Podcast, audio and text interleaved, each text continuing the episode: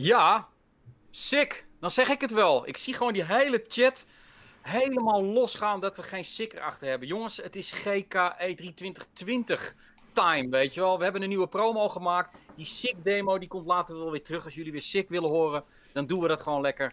Maar nu is het gewoon even GK E3 2020 tijd. Een beetje happiness. Ehm, nou, welkom bij de talkshow over gaming in Nederland. En het heeft een stevig Haarlems tintje. Wat grappig is namelijk dat ik zit hier. Ik zit een beetje tussen het strand in en, en dan het begin van Haarlem. En ik kan recht uit mijn raam kijken. En dan aan de overkant ongeveer zit daar namelijk Emiel. Die, uh, die komt voor het eerst in coronatijd, uh, komt hij er eindelijk een keer gezellig bij zitten. Hij had er drie weken geleden ook al bij mo moeten zitten, maar het niet dat ik dat niet doorgaf en we gewoon skate neerzetten en Emiel thuis stond te wachten van wat de fuck gebeurt hier. En we hebben natuurlijk onze Arnhemse man uh, Koos, die aanwezig is. En voordat we lekker gaan beginnen met gezellig ouwe hoeren over alles wat er gebeurd is. natuurlijk weer even een shout-out naar onze vaste partner uh, van einde van de week vrijdag. En dat is natuurlijk MSI. En uh, opnieuw, vorige week hebben we het ook al gezegd, uh, willen zij de nadruk leggen op de mooie deals die ze deze twee weken hebben als het gaat over gaming desktops en gewoon de notebooks. Um, ja, de Trident-serie, de Infinite, de Codex-serie, de MAG beeldscherm-serie van 27 inch tot 34 inch. Het is allemaal in een aanbieding en gewoon weer eventjes bij de tekst staan twee linkjes als je wil klikken. Als je denkt van nou interessant, ik wil iets gaan halen, dan uh, kun je dat altijd doen. Dat was hem. Nou, Emiel, heb je er zin in?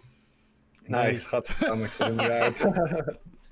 nee, nou, oké, okay, dan, uh, dan skate zit klaar. We kunnen gewoon weer naar skate Nee, natuurlijk niet. Nee, ik vind het super tof. En uh, ja, dat licht hier bij mij op de achtergrond, dat moet jij dan zijn, uh, JJ, die naar binnen komt stralen hier.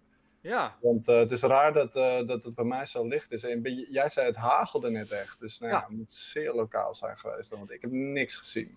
Nee, ja, bizar. Nee, ja, wij wonen echt vrij dicht bij elkaar. Ik wil niet zeggen dat ik het met een steen haal. Dat is wat overdreven. Ja. Maar uh, nou. een paar minuten fietsen. Twee minuten ja. fietsen, denk ik. Dus uh, dat is... Vandaar dat we ook elkaar zo vaak zien.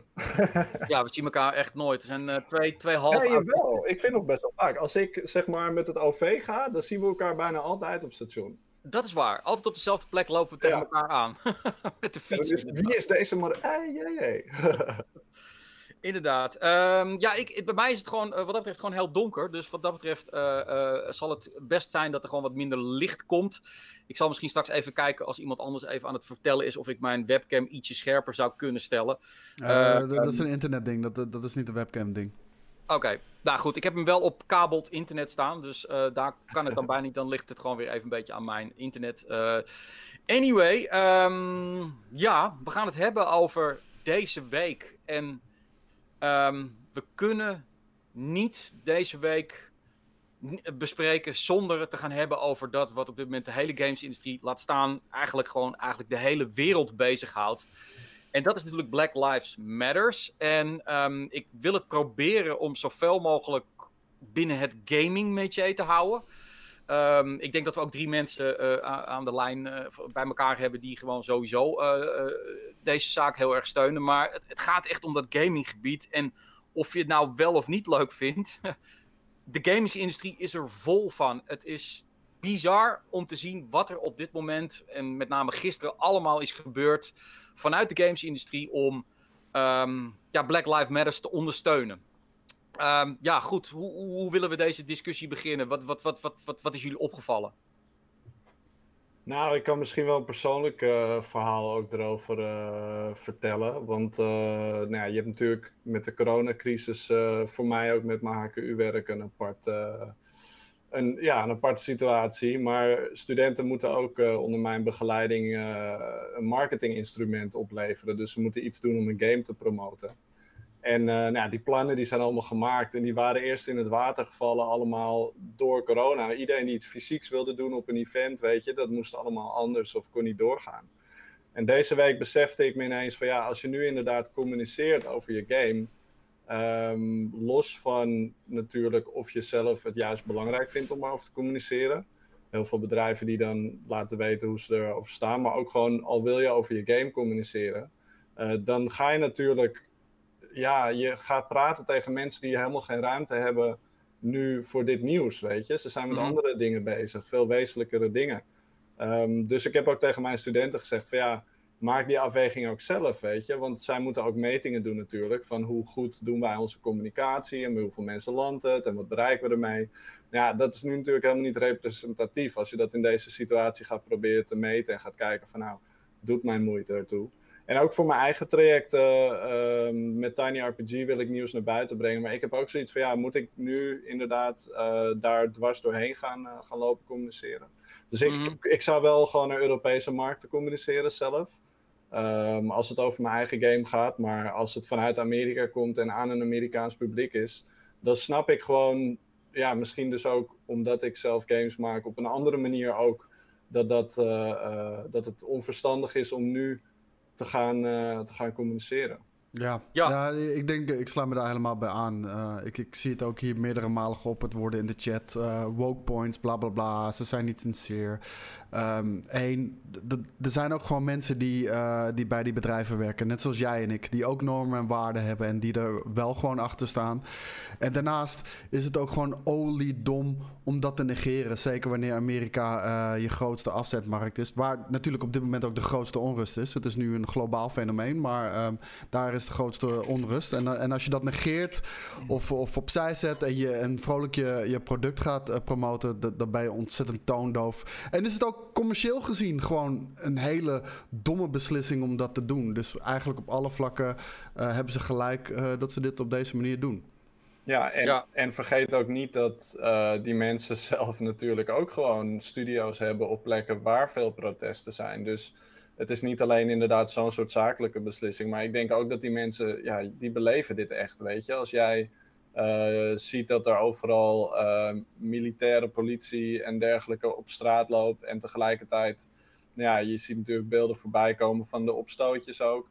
Als dat allemaal speelt in jouw stad, dan snap ik dat je dat ook veel meer voelt of zo. Wij, wij beschouwen het nu best wel van afstand.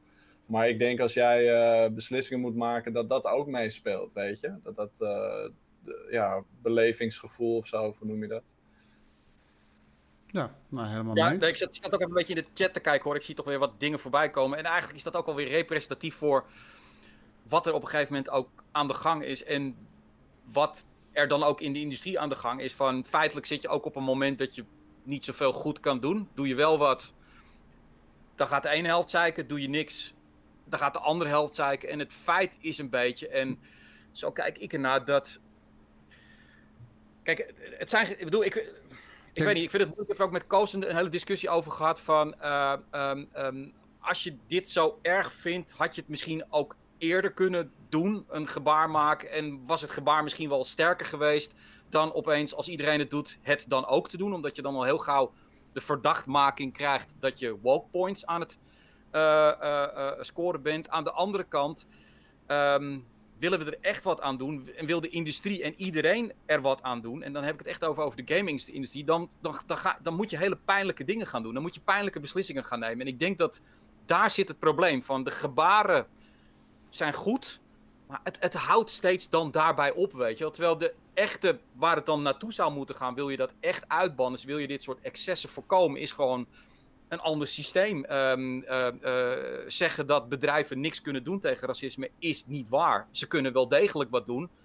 Alleen dat druist altijd in tegen iets wat zij heel belangrijk vinden: geld verdienen. Nou, nou, da- daarvoor vraag- bestaan ze ook, toch? Ja, dat, dat weet ik wel. Maar als ik dus zie dat Bethesda bijvoorbeeld... En ik weet niet of het Bethesda... Dan moet ik even goed checken. Ja, was voordat- Bethesda. Ja, eh, dus aan de ene kant eh, eh, Black Lives Matters doet. Maar aan de andere kant bijvoorbeeld hun, hun vlag, hun, hun logo niet aanpast in het Midden-Oosten. En vandaag ook een bepaalde... was weer een ander bedrijf volgens mij... die dan een totempaal in het Midden-Oosten uit de game haalt. Omdat, ehm, omdat ja, het Midden-Oosten dat als ja, vervelend beschouwt. Eh, eh, dat bedoel ik. Van waarom dat wel, maar dan daar weer niet? Waar ben je dan bang voor? Ben je dan bang voor dat je niks meer verkoopt daar? Weet je wel? Ehm, doe je het nu omdat het lijkt er nu op dat de maatschappij open staat voor de boodschap. Dat, dat, dat het steeds verder culmineert tot in van oké, misschien moeten we er echt iets aan doen. Nu zijn we te ver gegaan met z'n allen. Eh, oké, dus nu moet ik die boodschap wel brengen. Ehm, dat vind ik gewoon heel erg moeilijk om, om weet je wel, 2K die dan vandaag opeens Black Lives Matter shirtjes in de game stopt, weet je wel. Van, dan denk ik van ja, dat had je dan ook drie weken geleden. Als je dat drie weken geleden had gedaan, dan vond ik dat, dat gebaar gewoon zoveel sterker. Maar is het niet zo dat het. Uh, kijk, mensen zijn natuurlijk ook voor een deel emotionele wezens. En ik denk ook de mensen die de besluiten maken over de budgetten voor dit soort dingen. Ja. Um, de, ik denk juist wel dat wat er nu allemaal gebeurt. Uh, dat bewerkstelligt natuurlijk ook een bepaald gevoel bij die mensen. Van, oh mijn god, ik vind het erg, weet je wel. Als mhm. jij. Uh, en dat vind ik ook zo grappig. Je ziet heel duidelijk nu ook in wat voor mediabubbel mensen leven. Is dat sommige mensen krijgen te zien wat voor erge dingen de politie uh, doet, vooral. En sommige mensen krijgen vooral alleen maar het idee alsof er alleen maar rellen zijn. Uh, ja. Maar goed, los daarvan. Uh, mensen zien in elk geval heftige beelden overal. En dat doet je mhm. wat. Dus dan kan ik me gewoon voorstellen dat je er iets mee wil. Je wil ook helpen om de situatie weer vredig te maken. Om ervoor te zorgen dat er weer gerechtigheid is. Nou, maar, maar laat me een hele simpele vraag stellen, jij. Want je zegt dat je het ermee eens bent. En je zegt, waarom, ja, waarom hebben ze dat drie maanden geleden niet een Black, uh, Black Lives Matter shirt gemaakt? Kijk, jij, het, leeft ook bij jou. Je zegt, je bent het mee eens. Waarom stond jij drie weken geleden niet in je eentje op de Dam dan hiervoor? Omdat het... Snap je? Dat maakt het niet minder oprecht. Nee, maar snap je wat ik bedoel? Omdat ik een angsthaas ben en, en, en, en, en, en nee, nee, maar omdat het geen sens maakt. Om dat in je eentje te doen in één keer vanuit het niets. Het, het, is, in één keer, het is krachtiger wanneer je in één keer met z'n allen de, je krachten samen bundelt en mhm. samen een statement maakt. Maar oké, nee, ik, ik begrijp je punt. Aan de andere kant vind ik ook, als ik kijk naar hoe wij met elkaar omgaan en bij Blammo omgaan met deze materie, dan denk ik altijd dat wij wij hebben heel veel medewerkers altijd gehad van, van verschillende rassen en kleuren. Ehm, ik heb daar nooit wat, wat over gemerkt. Als ik bijvoorbeeld kijk naar Blizzard, hè, bedoel, en dat, dat, dat is wat ik bedoel. Van, ik heb er niet zoveel problemen mee dat bedrijven nu opeens zoiets hebben van: oké, ik, ik voel het ook. Dit, dit gaat te ver. Nu moeten we wat doen. Laten we met z'n allen wat doen. Of dat nou vanuit het management komt of vanuit de werkvloer. Die zoiets naar het management zegt: we willen heel graag een gebaar maken. Maar waarom, en dat, dat vind ik lastig, waarom dan Black Lives Matters wel, terecht. Maar een aantal maanden geleden, toen een, uh, China gewoon hardhandig, uh, feitelijk Hongkong-Chinezen ook discrimineert en neerknuppelt en gas eroverheen, traangas eroverheen, al die shit. Dan doen ze het niet. Nou, omdat ze dan zeggen ze, we willen politiek en gaming niet met elkaar in verband brengen, weet je. En nu doen ze exact dat. Sorry. omdat ze dat niet meemaken, jij, denk ik. De, de executives van Blizzard, die zitten niet in China. Die zitten niet in Hongkong. Degene die in China en Hongkong zaken voor doen, dat zijn vaak externe partijen.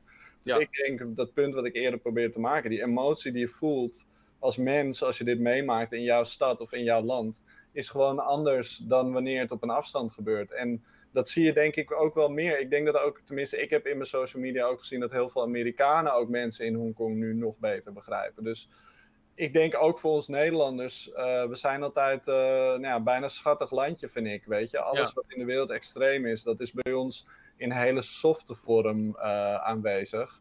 En ik denk als wij dat zouden voelen, of als wij dat zouden meemaken, dan zouden we denk ik ook wel in één keer zien dat ook Nederlandse bedrijven weer anders gaan reageren. Want als je kijkt bijvoorbeeld naar de demonstratie hier op de Dam, en dat het gesprek gaat over wat Halsema wel of niet had moeten doen, in plaats van over racisme Terwijl het in Duitsland, in Berlijn, exact dezelfde situatie was. Te veel mensen bij elkaar. En in Duitsland ontstaat er een gesprek over racisme zelf. Weet je? Dus ik denk elk land beleeft het op een andere manier. En dus ook gaan de bedrijven die dat zelf meemaken, die gaan er ook anders mee om. Het gesprek wordt anders.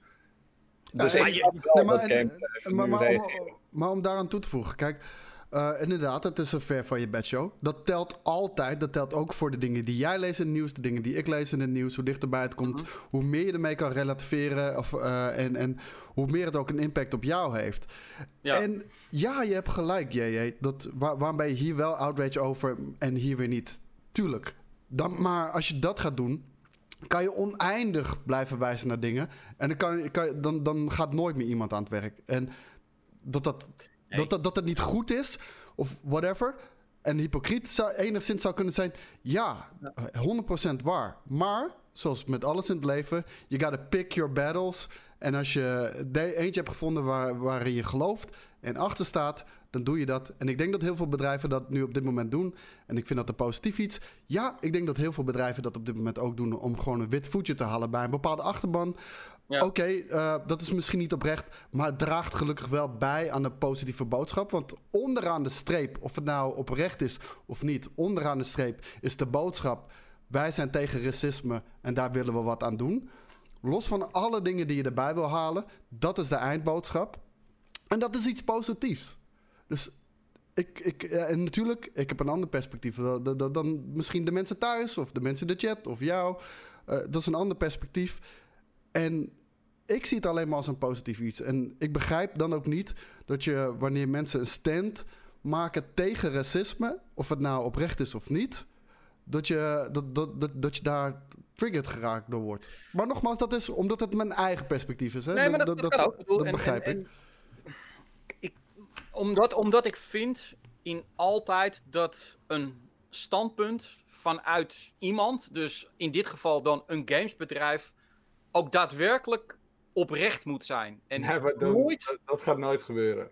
En dat weet ik dus niet. Kijk, op het moment dat. Kijk, ik, laat ik ervoor. Want mensen zeggen allemaal: ja, game nieuws. Jongens, dit is fucking game nieuws. De, de, de, de, hele fucking E3. Hè, week die wij wilden doen met z'n allen, die zes weken lang loopt in de soep. Tussen aanhalingstekens is het natuurlijk niet. Maar doordat alles uitgesteld wordt. Er worden zelfs launches uitgesteld. Dit is gewoon game nieuws. Ik bedoel, als ik zie bijvoorbeeld dat uh, Infinity Ward gisteren heeft gezegd we gaan optreden tegen um, racistische uh, gamers in onze game. Dan wil ik, dan denk ik tof.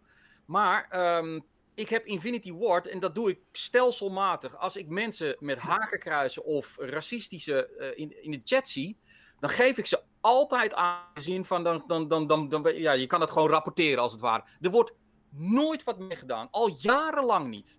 Ja, en nu wel. En dat, en dat, is mijn punt. Van, dus of het nou uh, authentiek is of niet, er is progressie. Of het nou een klein beetje is, of, of heel erg veel. Ja. Er is progressie, want ze pakken het nu dus aan. En misschien omdat ze de kaart op worden gewezen, of omdat ze er nu kaart op worden aangekeken, of omdat ze nu op dit moment accountable worden gehouden. Maar er wordt dus kennelijk nu wel wat aan gedaan. En dat is wat ik bedoel met onderaan de streep is dat positief. Dat ben ik met je eens, coach. En ik ga jou helemaal gelijk geven op het moment dat over twee maanden, als dit hopelijk wat geluwd is, uh, als mensen op vakantie zijn geweest, de, de, de atmosfeer wat minder geladen is. Of inderdaad dan al die dingen die mensen nu doen, al die, uh, uh, die, die aanpak, hè, dus die, die goede positionering, of dat daadwerkelijk dan nog doorgevoerd wordt. Of dat het dan gewoon weer back to business is en uh, men dan toch weer niet aandurft om Colin Kaepernick op de, op de ding te zetten. Uh, maar, dat men toch weer, maar het gaat niet om de bedrijven, het gaat om de mensen. En het feit dat ze de aandacht gaan besteden, doet sommige mensen van mening veranderen en anderen niet. Maar het feit dat het een klein percentage op, van gedachten wordt veranderd, dat ze misschien bewust zijn van dingen die ze daarvoor ja. niet eens hadden gezien, vind ik iets positiefs. En iedereen moet ah, dat zelf maar oppakken op zijn eigen manier, wat ze daarvan vinden. En um, ik denk dat het iets positiefs is. Ja, het is grappig om de chat gewoon te lezen, omdat ja, ik bedoel, het, het, het gaat alle kanten op. Ik bedoel, schijnprogressie is geen progressie. Uh, het, dit heeft nog decennia nodig voordat er wat veranderd was. Uh, Skate zegt, ik ben heel blij dat ik een hoop mensen die ik hier zie niet in mijn chat zie. Maar god, zoveel garbage die ik zie langskomen. Ja, dat valt mij ook wel op. Een aantal mensen die ik nog nooit eerder heb gezien, die dan denk ik ook gewoon een beetje goedkoop aan het trollen zijn. Want het is natuurlijk hartstikke makkelijk om dan gewoon wat te roepen en dan gaat heel iedereen erop los. Dan moet je denk ik met z'n allen niet al te veel rugbaarheid aan geven. Laat mensen lekker roepen en anders geef je ze gewoon een ban. Um, ja, ik, ik, hoop gewoon heel erg. Maar ik ben wat dat betreft gewoon, gewoon ontzettend sceptisch in met name grote bedrijven. Um, dat is ook een reden waarom ik bijvoorbeeld nooit. Ik ben vaker gevraagd door VNU en dat soort dingen om daar ook te komen. Ik heb dat nooit gewild, omdat ik. ik ja, je, je, staat dan voor iets waar je totaal geen grip op hebt als mens. Nou, daarom ben ik liever freelancer of bij Blammo, wat gewoon een kleine groep is. Uh, wat, wat, waar, waar, je elkaar een beetje kan beïnvloeden. Um, dat, dat vind ik gewoon lastig. En ik ben heel benieuwd of dit. Want ja, wanneer is dan nu het moment dat je zegt van. Oké, nu kan het wel. Want kijk, we zitten in de E3-periode. De E3 is er niet, maar de boodschap die mensen allemaal klaar hebben staan, de PR-boodschap, die moet eigenlijk in de maand juni tot en met half juli maximaal, die moet dan naar buiten. Half juli en verder, augustus, kansloos. Mensen zijn op vakantie, mensen zijn aan het zuipen in Ibiza, of misschien niet, maar gewoon hier aan het strand. Uh, dan komt het niet aan, dan is het bereik gering en september is te laat. Dus dat vind ik ook zo moeilijk. Wanneer kan het dan wel? Maar Kijk, eh, als, als ik bijvoorbeeld even mag reageren op wat iemand zegt in de chat. En dat zie ik heel veel. Dat, dat is dat mensen gewijzen. Oh, jullie komen op voor dit racisme. Maar waarom doen jullie niet uh, iets zeggen over dat racisme? Het staat je vrij om dat te doen. En het staat andere mensen dus ook vrij om dit te doen. En die hebben dat gedaan. Als, als jij echt vindt dat dat een probleem is. Als jij echt vindt dat dit je dwars zit. Start a movement, man. Start a movement. Je, je staat daar helemaal vrij in. Maar ga niet wijzen naar andere dingen. Omdat mensen niet mogen opkomen voor een mening en een belief system. Maar ik denk dat mensen dat ook snel doen, omdat ze eigenlijk, tenminste dat hoop ik dan altijd, zichzelf schuldig voelen. Want ik herken dit vanuit als ik mensen vertel dat ik uh, vegetarisch eet, dan krijg ik soms ook die aanval van, oh je schoenen dan, die zijn toch ook van leer? Dus dan doen mensen al de aanname dat ik vegetarisch eet om, vanwege dierenleed. Weet je, het kan, het kan ook andere redenen hebben namelijk.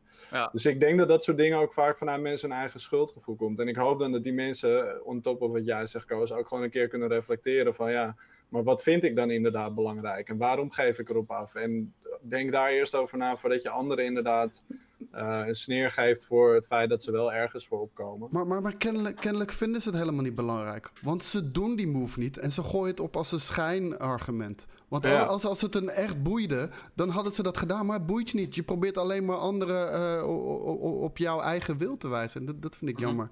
Ja, vind ik ook. Uh, nou ja, goed, en dat, dat is een beetje wat ik persoonlijk heb van. ik, ik kan slecht tegen leed tegen menselijk leed. Uh, vooral als het mensen zijn die er niet ongevraagd hebben. Als ik beelden zie in Syrië van burgers en met name kinderen. Die gewoon een speelbal zijn van uh, machtsbeluste politici. En, en, en, en, en hetzelfde geldt ook trouwens voor al die, die rebelgroepen hoor. Weet je, het is allemaal. Het gaat allemaal om macht. Afghanistan, waar het om gaat. China, Bangladesh. Ik vind het allemaal even vreselijk. Alleen blijkbaar is er dus in deze wereld. zijn er verschillende soorten leed. Ik bedoel, leed dicht bij huis. Of leed in een land wat economisch heel erg belangrijk voor je is. Dat is dan even net wat minder erg als leed waarvan je als bedrijf kan zeggen van oké, nou, daar kan ik veilig wel een standpunt tegen nemen. Want het gaat absoluut niet minder games verkopen. En dat, het, het gekruip voor China, het gekruip voor het midden, dat dat dan net even niet beïnvloedbaar is. Ja, dat vind ik moeilijk. Dat vind ik echt, echt heel erg lastig om, om daarmee om te gaan. Is dat, ja, maar ik denk dat wel heel veel mensen dat hebben, jij. Dat heel veel mensen, er komt zoveel informatie op je af en je kan je overal zorgen over maken. Ik denk dat ook heel veel mensen zijn afgestomd. Wat op zich jammer is, want uh, de informatie die je krijgt staat natuurlijk nooit uh, in verhouding tot überhaupt wat er nog meer allemaal speelt. En je kan gewoon niet overal wat aan doen. Maar op het moment dat je ergens voor staat waarvan jij denkt, nou, dit tenminste, ja, in mijn visie moet het altijd goed zijn voor, voor iedereen. Als iedereen er gelukkiger van wordt en jij gelooft daarin, bijvoorbeeld sport bevorderen, wat je via GameKings doet of wat dan ook. Ja, als dat je focus is, fijn, weet je. En als dat jouw ding is, fijn. Maar inderdaad, waarom zou je dan andere dingen. Je kan, je kan moeilijk op het moment dat iemand iets goeds doet, altijd zeggen van ja, maar dit en dat heb je niet gedaan. Want dan, dan gebeurt er nooit meer wat goeds in de wereld, denk ik, weet je. Dus nee. dan, want uh, ik, je kan nooit duizend dingen tegelijk doen, weet je? Ik, ik, ik, laat het zo zeggen, als ik in Syrië zou wonen en ik zou zien wat er gebeurt in Amerika en hoe de wereld daar massaal voor op de bres springt, dan zou ik als Syriër denken... Maar dat doen ze ook, tuurlijk denken ze dat. Ja, zeker. Wat moet ik dan doen, weet je wel, om in de aandacht te komen, weet je wel? Ik bedoel, moet er ook iemand op mijn nek gaan zitten? Maar goed, dan gaan we weer te veel ja. politiek. Um, denk jij, um, PC-persconferentie die is verzet naar de 13e. Dus ze schuiven een weekje door, weet je wel. Uh, CD Projekt is nu naar de 25e doorgeschoven. Ik denk, denk jij dat, en dan vraag ik even aan Koos, denk je dat volgende week dat de persconferenties gewoon doorgaan? Um, ja, hangt een beetje af van de onrust, weet je. Um, voor mijn gevoel uh, heeft dit al veel langer doorgezet dan dat ik in eerste instantie zou, denken. Ik had, het, ik had het idee toen uh, Trump de National Guard en zelfs de military wilde inzetten tegen, tegen eigen bevolking, dat het al snel ja, zou stoppen. Dat lijkt vooralsnog niet aan de gang. Het begint wel wat af te zwakken. Het heeft vooral met onrust te maken en niet zozeer met racisme waarop de, deze bedrijven hun hun, persconferenties hebben uitgesteld. Want racisme, dat, dat, gaat niet opgelost worden nu. Dat gaat niet opgelost worden in een jaar. En dat gaat waarschijnlijk, en dat, dat, dat, is heel jammerlijk, over duizend jaar misschien nog steeds niet uh, opgelost worden. Maar ehm, zij wachten gewoon tot het in de maatschappij de rust is, wat is wedergekeerd. En pas wanneer de rust is wedergekeerd um, en ook de emoties wat zijn getemperd dan is er uh, voor, volgens deze bedrijven. En dat is ook een commerciële overweging. Uh, om, om, om weer uh, te gaan praten over videogames en dergelijke. Ja. Is het, ik vraag me af, want jij zei het net, JJ, van nou, dus zometeen zit iedereen weer op Ibiza of wat dan ook. Um, en inderdaad, we weten niet wanneer dingen weer normaal zijn. Maar ik vraag me ook wel af of dingen normaal gaan worden. Want ik heb zelf al heel lang het gevoel dat er nou ja, dingen in de maatschappij scheef groeien. Niet alleen qua racisme, maar ook als je kijkt naar bijvoorbeeld nu. Ik ben zelf een starter op de woningmarkt. Ik kom er niet tussen. Nou, ik spreek heel veel jonge mensen die dat hebben. Door corona zijn veel mensen hun baan verloren. Helemaal in de VS. Dus die zullen helemaal niet op uh, vakantie gaan. Dus ik vraag me ook gewoon af, inderdaad, het hele landschap, weet je, de hele maatschappij lijkt nu een soort van, in elk geval de westerse maatschappij, een soort transitie door te gaan. Of in elk geval, er zijn grote veranderingen. Dus ik denk dat de. Ik hoop dat het weer rustiger wordt. En dat we op een gegeven moment zeggen: van, ah, we hebben een chill jaartje gehad. Maar ik vrees gewoon dat uh, bedrijven op een gegeven moment gaan leren hoe ze moeten communiceren. Uh, tussen dingen door. En aan wie ze communiceren en op wat voor manier. Uh, misschien dat het oude model gewoon niet, niet meer ooit goed gaat komen, zeg maar, zoals dat was. Van de enorme wereldwijde aankondigingen op één moment. Hmm. Ja. Want ik denk een Nederlandse E3, eh, e nu, als de Nederlandse partners nu echt een Nederlandse E3 hadden georganiseerd, zeg maar, gewoon van hé, hey, we hebben een aantal toffe games aankondigingen van je. Nederlanders waren denk ik gewoon van, oh cool, weet je, we hebben dit nieuws nu.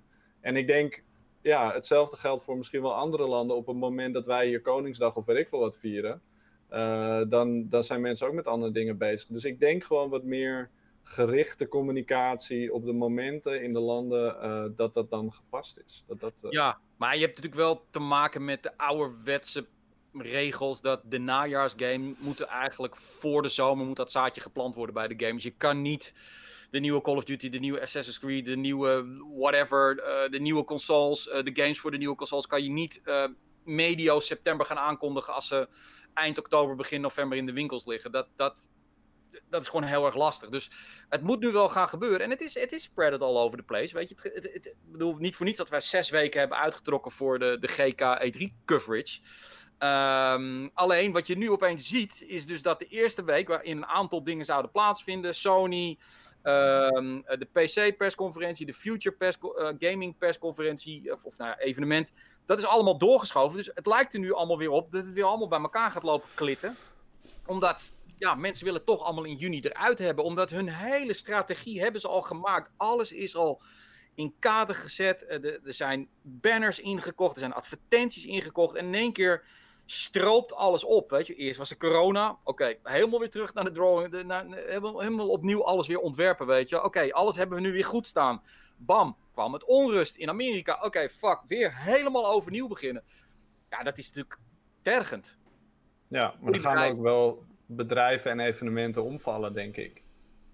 Tuurlijk. Ja, sowieso. Evenementen, offline evenementen, dat gaat, dat gaat echt nog een jaar niet gebeuren. Dat, dat zie ik gewoon echt niet gebeuren. Uh, uh, maar online uh, denk ik gewoon dat we misschien wel eens na deze E3-periode kunnen gaan zien dat het niet zoveel uitmaakt. Dat je ook wel door middel van hele goede online state of plays, uh, inside Xbox of misschien wat grootschalige online evenementen, shows, uh, ook heel veel PR kunt verkrijgen. Ik bedoel, Assassin's Creed Valhalla heeft de meeste views ooit gehad, weet je wel. Ik bedoel, daar kon geen E3 dus blijkbaar tegenop. Ja. Ja. ja, ja, wat wil je dat ik hierop reageer? Ja, ik, ik, hoop het niet. Want ik vind persoonlijk en, um, en ook voor, on, voor onze kijkers... Kijk, game media verschillen natuurlijk, weet je. Wanneer jij gewoon heel droog in print of, of, of, of video... letterlijk alleen maar op de content ingaat... dan maakt het inderdaad niet uit of je, of je een fysiek evenement hebt... of een online evenement. Bij je een, een, een partij zoals GameKings... en dan gaat het juist om alles eromheen met betrekking tot gaming. En, en de, de, de games zijn slechts een excuus voor ons om allemaal gezamenlijk ergens samen te komen op een platform. Uh, dan is het jammer. Want, want juist die, die hele reis er naartoe en het livestreamen en iedereen meenemen. En, en juist een blik achter de schermen, hoe het eraan toe gaat. De, de hapjes en de drankjes, de feestjes dat zijn juist voor mij iets dingen die, die, die de E3 juist een veel diepere lading geven. En echt letterlijk gewoon kerstmis is voor gamers, weet je wel. En, en, en, en dat sterft wat mij betreft toch een beetje af wanneer je een afstandelijke online presentatie hebt waar je allemaal maar droog uh, de, de, de inhoud moet gaan ontleden en analyseren. Ja, Kijk, ik zie hier Slash zegt, dat klopt. Uh, uh, maar marketing is heilig bij GameKings. Mij maakt die marketing uit. Je, lult alleen over marketing. Nou, beste Slash. Uh, ik snap dat ik veel over marketing lul. Dat vind ik nou eenmaal leuk. Maar zonder marketing heb jij geen game. Komen er ook gewoon geen games uit. Punt. Dus marketing bepaalt wanneer de game uit gaat komen. Niet het feit dat die game klaar is. Dus als de marketing niet klopt dan wordt een console uitgesteld. Wie weet. Ja, maar, maar, maar, maar, om heel eerlijk te zijn, maar om heel eerlijk te zijn, uh, weet je, dit is het marketingtraject. We hebben letterlijk nog niks anders om mee te, mee te, te, te frubbelen en te hoeren. Weet je, zodra wij die console in onze handen hebben, zodra we ermee hebben gespeeld, kunnen we het daarover hebben. Ja. Maar dat hebben we nog niet. Je, ik kan je wel zeggen, jij, helaas heb je wel ongelijk. Want er zijn wel degelijk games zonder marketing. Namelijk de indie games die niemand speelt. Nee. Dus, uh, maar goed, daar, ja, daar, probeer ik het ook wel eens over te hebben. Nee. maar, maar, maar, maar, zie je dus hoe belangrijk marketing is? Nee, marketing is super belangrijk, absoluut, ja. Zeker. Uh, en aan marketing kun je vaak zien wanneer iets gaat gebeuren en in welke, en, en ja, wat voor vormen iets gaat aannemen. Maar uh, point taken. Um, gaan we even toe uh, naar, vond ik een leuk, ja, feitelijk wat wij aan het doen zijn nu, is ook, weet je wel, we hadden dus verwacht dat we deze week eindelijk materiaal hadden. De PlayStation 5 games, uh, de PC games, hè, weet je wel, uh, wat Baldur's oh. Gate uh, werd getoond om content over te maken. Dat, dat is er niet. En dan zie je dus, dan moet je de content zelf gaan vullen. Nou, kunnen wij dat op hele leuke manieren doen. Ik bedoel, Daan is echt met een hele toffe best of GK E3 bezig. Dat wordt echt hartstikke leuk. Een trilogie, hè? Een trilogie. We hebben ook een heel erg leuk PC-weekend dit weekend. We hebben echt drie vond ik echt heel toffe items overgenomen over PC-gaming, de grootste PC-verzameling, een discussie met Steven over Nvidia versus AMD en de tien meest invloedrijke PC-games. Dus we kunnen die content maken, maar je ziet dat alle media ermee struggled van... Ik, ik, ik wil dat jij trouwens nog een item gaat maken. Ik, en ik eh, zeg het maar hier gelijk, zodat ik in de chat ook meteen backing krijg. Ik heb het ah. item gekeken van Nvidia versus AMD met, uh, over GPU's. Ik vind dat je hetzelfde moet doen Behalve dan uh, met Nvidia of uh, met AMD versus Intel. Daar, daar zit ook zo'n rijke geschiedenis achter. Uh, waarbij ze elkaar steeds proberen in te halen. En er is nu ook weer een mooie slag geslagen door AMD. En ik denk dat jij met Steven daar een heel mooi item over kan maken. En als je dat zou willen zien, laat het hier even weten in de chat, jongens. Ja, en ik, vind het ook wel een goed idee. Games modden vind ik ook heel leuk om het daar een keer over te hebben. Dus dat, dat soort items uh, komen zeker aan. Maar gewoon met ideeën. Maar uh, GameSpot, uh, ja, die zit dus duidelijk ook met. ik moet content maken. En die had een, een, een, onderzoekje gedaan onder de eigen redactie.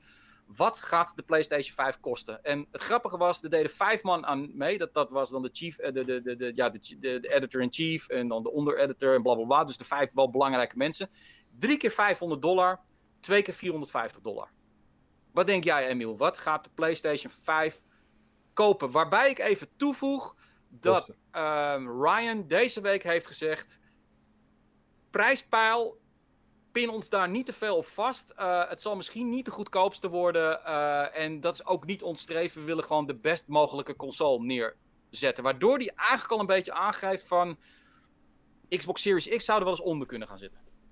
Ja, ik denk gaat gewoon die 400 kosten. Ja, ik denk 650. Nee, 650? Ik, ik zei, hij gaat gewoon niet 400 kosten. Dat is een, oh, beetje, dat, is een beetje die prijs die iedereen in zijn hoofd heeft, omdat dat de launchprijs is van de PlayStation 4. Hij waarschuwt gewoon alvast, schrik niet voor de prijs die straks gaat worden. Ik denk, ik denk 600 persoonlijk. Ik denk 650, want er zijn zoveel onzekerheden die uh, ook natuurlijk met de supply chain. Dus waar alles vandaan komt uh, tussen China en VS ook. Uh, weet je, het hele proces, denk ik, qua infrastructuur is duurder geworden met die hele trade wars en zo. Ik denk zelf uh, met ook nog de dollar, waarvan je niet weet wat hij gaat doen ten opzichte van andere koersen, zeker met uh, onrust. Ik denk dat ze niet meer durven om te doen wat ze vroeger deden, is namelijk mhm. heel agressief geld verliezen per console. Ik denk dat ze echt wel ervoor kiezen om gewoon iets te lanceren waarbij ze snel van weten dat ze de meest extreme kosten die ze zelf zouden kunnen maken door de, al die externe omstandigheden, dat ze die kunnen dekken met uh, wat consumenten ervoor neerleggen. maar, maar dat gaan ze ook echt nooit meer doen. Want weet je, dat hebben ze ooit gedaan met de PlayStation 3. Waren ze super ambitieus uh, wat betreft de processor. Die hebben ze samen met IBM en heel veel andere partners hebben ze die ooit samen in elkaar weten te flansen. En dat ding was de tijd ver vooruit. Maar het was daardoor ook zo ontzettend moeilijk om te programmeren daarvoor. Maar vooral de prijs was gigantisch. Want volgens mij kost het iets van 800 nog wat om een PlayStation 3 te maken. En ze verkochten hem voor 600, weet je wel.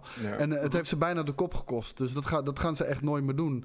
Dus uh, mensen verwachten absoluut niet dat de PlayStation uh, 5 400 euro gaat kosten. Het gaat echt 600 zijn. En ik denk dat ze met 600 nog vrij goedkoop zijn als ik zie wat voor componenten uh, er worden gebruikt. De processor is echt een, gewoon een base van de processor. Als je die nu gewoon in, een, in je normale PC stopt, dan heb je gewoon echt een top PC wat dat betreft. De GPU-kracht is, is echt te vergelijken met de top die je nu kan krijgen. Um, en dat maakt die prijs van 600 al bijna geen eens cent, weet je wel. En natuurlijk, ze hebben economies of scale. Dus ze kunnen ook een, een stuk goedkoper inkopen. Maar um, ehm, 600, dan mag je in je handjes knijpen, denk ik. En uh, dan heb je ook hele vette hardware. Ah, kijk. Oh, nou ja, je hebt al een poll, gema poll gemaakt. ik heb geen poll gemaakt, dat was Tom, denk ik. Oh, dat heeft, dat heeft Tom gemaakt. Nee, want ik wilde jou namelijk de, de poll vragen om een poll te maken. Niet zozeer over wat gaat die kosten, maar meer als de PlayStation 5 meer dan 600 euro kost, haak ik af? Ja of nee? Want dat vind ik eigenlijk interessanter dan. dan want het, het, is een bepaalde. Weet je wel, we hebben natuurlijk een generatie gehad waarbij iedereen zei: als die duurder dan 400, max 500 is, dat is een beetje een soort van de heilige grens. Weet je, alles wat hoger ligt, dan haakt gewoon een te groot gedeelte af. Ik ben benieuwd of mensen bereid zijn om meer dan 600 euro voor. Ja, man. mensen zijn bereid om meer dan 1000 euro neer te leggen voor een telefoon. En die telefoon gaat vaak nog maar een jaartje of twee jaar mee. En dan upgraden ze alweer naar een nieuwe. Uh, Deze console gaat, gaat zeven uh, jaar mee, waarschijnlijk. Misschien nog wel wat langer. We weten natuurlijk niet hoe, uh, niet hoe het zich gaat ontwikkelen. Zeker ook met cloud gaming, die, die echt grote stappen aan het zetten is. Um, ja, 600. Ik, ik, ik denk dat veel mensen ervan zullen schrikken. Maar zeker ook als je inflatie kijkt. De, de prijzen sowieso in de techsfeer de afgelopen jaren. Die zijn uh, ook flink aan het klimmen. Um, ja, 600. Volgens mij kan je op het moment voor 600 nog net een Switch halen. Of is, het, uh, is die zeldzaamheid alweer...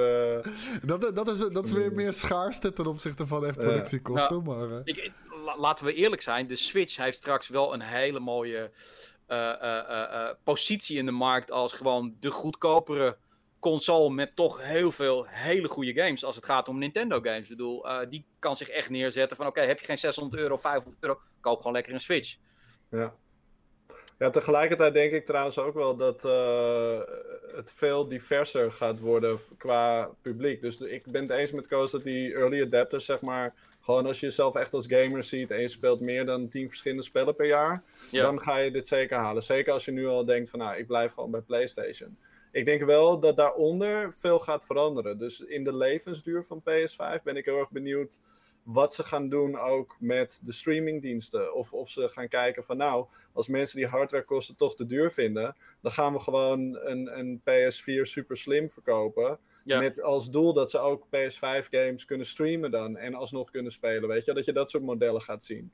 Dus ik denk wel überhaupt dat het heel interessant gaat zijn om te kijken wat ook Xbox weer gaat doen qua strategie. Maar ook Sony. Als mensen dus op een gegeven moment na twee jaar, uh, als zij de prijs niet kunnen droppen en mensen dat ook niet bereid zijn om te gaan betalen. Ja. Uh, ja, dan zullen ze de breedte in moeten. Dan zullen ze andere dingen moeten gaan proberen. De uitslag van de poll is bekend en we hebben een split decision dames en heren. Ja, 550 uh, euro dus. 41% zei uh, eh, 500 of meer. En 41% zegt ongeveer dus die 600 euro. En dan 13% zegt 650 of meer. En er zijn twee mensen die geloven dat die 400 euro gaan kosten. En vier die geloven dat die 450... Nou, die hebben een probleem, denk ik. Ja, mijn, ik, ik denk dus inderdaad of 4,99 of 5,49. Maar ja, misschien ben ik dan te optimistisch te, te wishful thinking. Ik weet niks van techniek, dus ik weet ook niet hoe duur het allemaal is. Maar ik wil gewoon die prijs. ik heb niet veel te willen, denk ik, hè? Ja, geloof me, als je een PC gaat samenstellen met een beetje dezelfde specs eh, wat dat betreft, dan kom je zeker op 1200 plus euro. Dat is waar. Daar heb je wel echt wel helemaal gelijk in. Uh, het is soms raar hoe je inderdaad die perceptie dan hebt van 600 euro, dus hartstikke duur. En vervolgens koop je inderdaad een iPhone van, 8, van 800 of van 1000 euro zonder enig probleem.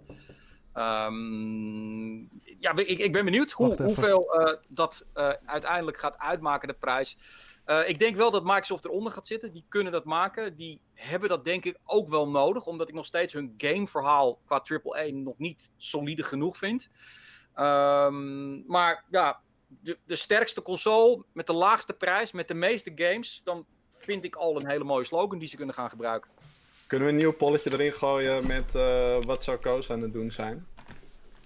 Ik denk dat Koos gewoon even wat in de, in de, in de keuken aan het pakken is. Ja, normaal... Ik, ik, dat... ik, ik was vergeten mijn voetbalshirt aan te trekken. Daar, daar wilde oh. ik een traditie uh... van maken. Elke vrijdag een ander shirt.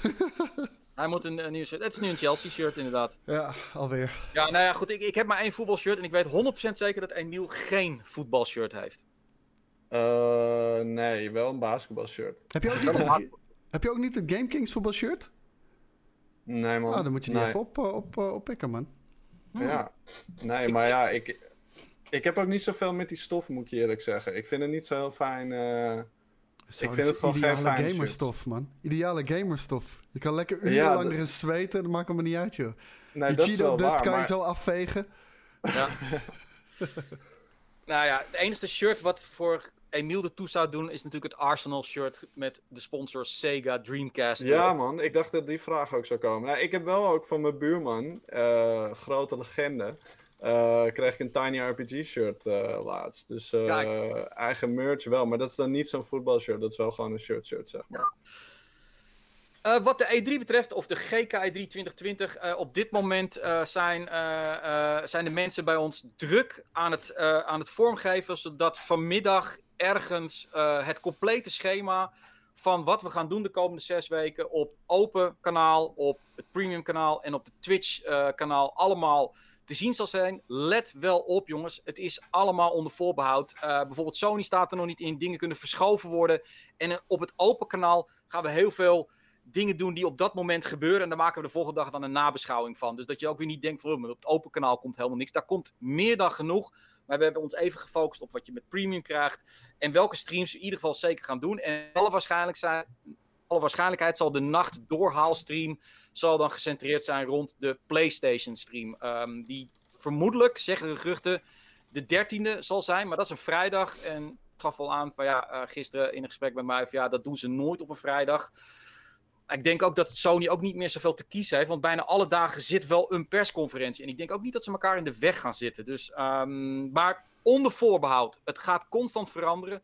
Maar je ziet al wel, je hebt al wel een spoorboekje van met name de premium items. Wanneer krijg ik dat? Wanneer krijg ik een roadtrip? Wanneer krijg ik uh, een talkshow gaan we doen rondom de E3 met gasten erbij. Alles komt er gewoon lekker in te staan. Yep. Dan um, The Last of Us 2, jongens. Um, misschien heb je gezien uh, dat er her en der wat previewtjes online zijn gekomen. En dat hadden wij ook kunnen doen. Skate heeft de game uitgespeeld. Kevin heeft de game uitgespeeld. En ik zit op drie kwart ongeveer. Alleen, um, er was een preview onder hele zware regels. Eigenlijk niks over het verhaal. Niks over wel of niet Social Justice Warrior. Niks over de karakters. Serieus, stond dat er letterlijk bij? In. Het enige wat je over mag... Social Justice? Dat stond nou, letterlijk in dat ding? Het verhaal. Het verhaal is natuurlijk van... Zit het oké, okay, maar hoe je het nu uitlegt is wel een beetje... Uh, nee, dat nee, moet je nee, niet nee, zo nee, zeggen dan. Niet zo gechargeerd. Maar uh, feitelijk zeiden ze, je mag het alleen over een bepaalde sectie hebben van ongeveer een uurtje. En dan eigenlijk alleen maar over de actie. En dan kan ik heel simpel zijn. De actie is gewoon identiek aan de actie van The Last of Us 1. Nou, mag hopen dus van niet, want dat, vond ik behoor, behoorlijk houterig, uh, JJ. Nou, oké, okay, exact. Uh, maar ja, daarom hebben wij er eigenlijk voor gekozen uh, om daar niet een previewtje van te maken, omdat het ja, een beetje loos is en ook allemaal restricties wat je weer qua beeld mag kan tonen. 12 juni hebben wij de review klaar, dan mag hij ook.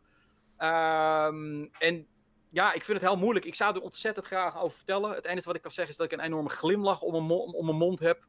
Uh, maar ik vind het heel moeilijk, en dat is meer een open vraag naar jullie. Het, het, het, het previewen van een verhalende game, waarin het verhaal eigenlijk alles is. En dat je dan eigenlijk door een publisher wordt gezegd: je mag er wel wat over vertellen, maar niet over wat de kracht is van de game. Alleen maar over of je lekker kan schieten of kan knokken. Ik bedoel, ja, het ja, nou, vind ik belangrijk. Want het is, een, het, is toch een game. Dus ik moet ook weten of het lekker speelt. De, de, ja. Kijk, dat er een verhaal in zit, Allah. En, dat, dat, dat het daarom draait, prima. Wil ik ook niks van gespeeld hebben. Dat is ook de reden waarom ik eigenlijk niks meer volg van The Last of Us. Ik hoef gelukkig ook niks uh, ermee te doen op GameKings.tv. Dus ik kan het ook lekker makkelijk uh, negeren allemaal. Maar kijk, als jij nu zegt, uh, de actie die is hetzelfde als, als bij deel 1. Nou, dan schrik ik daar wel van. Want als, je, e, als je kritiek kan hebben op deel 1, is dat, mm -hmm. dat, dat, dat, de karakters fantastisch zijn. Dat het verhaal fantastisch is. dat het heel erg mooi is vormgegeven door Naughty Dog. Maar dat de gameplay ja, best wel houterig en ouderwets is. En als dat hetzelfde is, dan schrik ik daarvan. En dan, dan ja. zie ik een preview die het daarover heeft, vind ik wel interessant. Ja, het, het, is wel, het is wel degelijk wel wat soepeler geworden. En er zitten wat nieuwe moves in. Maar je ziet gewoon duidelijk dat dat een, een onderdeel is. Waar, waar, waar heel veel games gewoon draaien om de gameplay. Bijvoorbeeld een Assassin's Creed of een Call of Duty draait echt om de gameplay. En er zit een verhaal omheen. Is het hier die film die je speelt. Uh, maar het kan allebei. Want God of War. Die heeft fantastische gameplay. Ja, en een fantastisch verhaal. Ja. Weet je wel? En ik had gehoopt dat, dat The Last of Us dan ook de, die stap had gemaakt.